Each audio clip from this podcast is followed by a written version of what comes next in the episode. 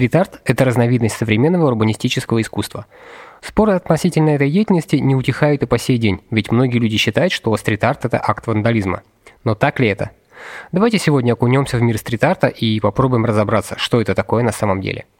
Привет, это Алекс, и вы слушаете пятый эпизод четвертого сезона подкаста «Визуалграмм». Ближайшие пять минут будет интересно.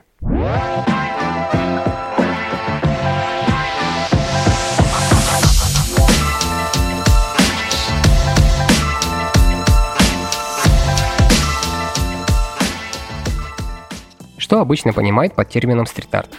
Это настенные рисунки, изображения в общественных местах и на различных объектах, уличные инсталляции, стикеры, постеры и тому подобные штуки.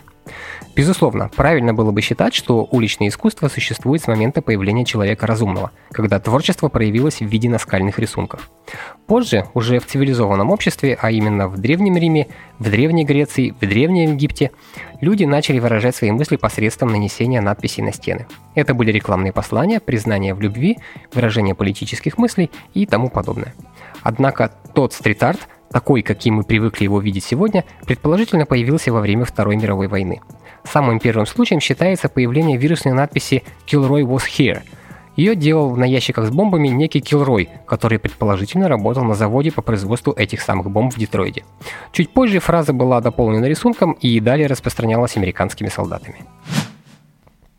Расцвет уличного искусства в 60-х годах пришелся на Филадельфию. Именно это место называют историческим центром граффити-культуры. Однако через 10 лет он переместился в Нью-Йорк.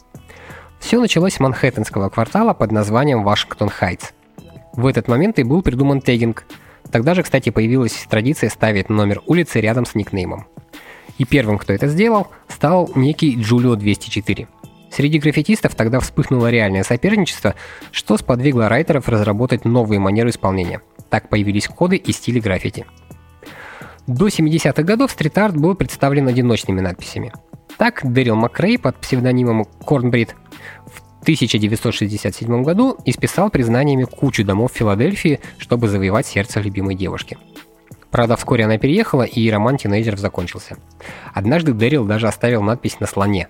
Вот нахрена он это сделал, я так и не понял, если честно. Видимо, у паренька с фантазией было все, ну, не очень хорошо. Не менее известная личность – Райтер Таки – Парень работал курьером и при каждом удобном случае украшал стены Нью-Йорка автографом Таки 183. Цифры – это номер его родной улицы. В 1971 году историю Таки опубликовали в The New York Times, и город буквально захлебнулся волной однотипных тегов. Каждый уважающий себя графичик хотел забомбить ими все районы города. Затем любители стрит-арта облюбовали метро и стали разрисовывать вагоны и целые составы. Когда надписей стало слишком много, власти Нью-Йорка предложили райтерам работать на специально предназначенных площадках. Хаотичное творчество объявили незаконным, и в 70-х годах открылась первая выставка граффити. Коммерческие организации и модные дома начали предлагать урбан-мастерам сотрудничество. И в это же время рисунки становятся более замысловатыми, увеличивается толщина линий, добавляется контур и помимо надписей используется изображение мультяшных героев.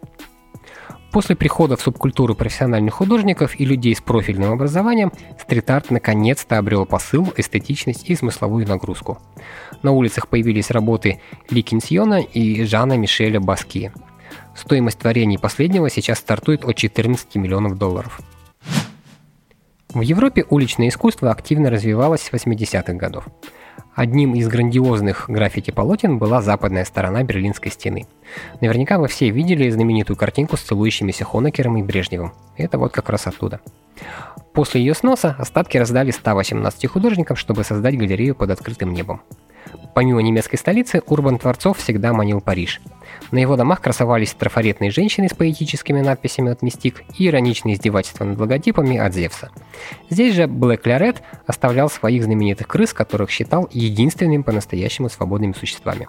Кстати, именно этого француза Бэнкси называет своим главным вдохновителем. За последние десятилетия уличное искусство кардинально изменилось. Раньше города украшали хаотичные надписи, состряпанные на скорую руку, а сейчас в работах стрит-арт художников идея главенствует над формой. Вместо простого посыла «я есть» в них просматривается «я так думаю». Уличное искусство привлекает инвестиции, способствует развитию туризма и превращает опасные и бедные кварталы в дорогие и престижные. Стрит-арт – это сегодня мощнейший инструмент социальных перемен, и города стали для него полноценными полотнами.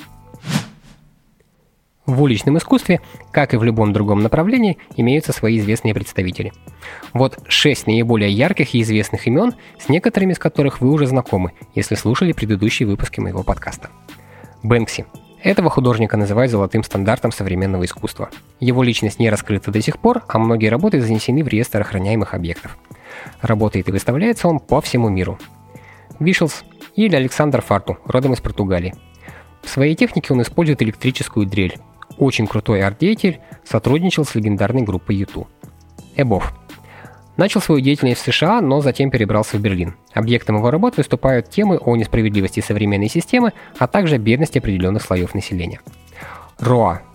Довольно трешовый чувак, э, в своих работах изображает животных, зачастую изнеможденных с органами открытыми взгляду. Фишка его работ – имитация эффекта рентгена. Си-215 французский уличный художник, который путешествует по миру и украшает улицы. Его любимая тема – собственная дочь Нина, которую можно наблюдать на изображениях то в виде маленькой девочки, то превратившейся в молодую женщину. Жаль Мишель Баския.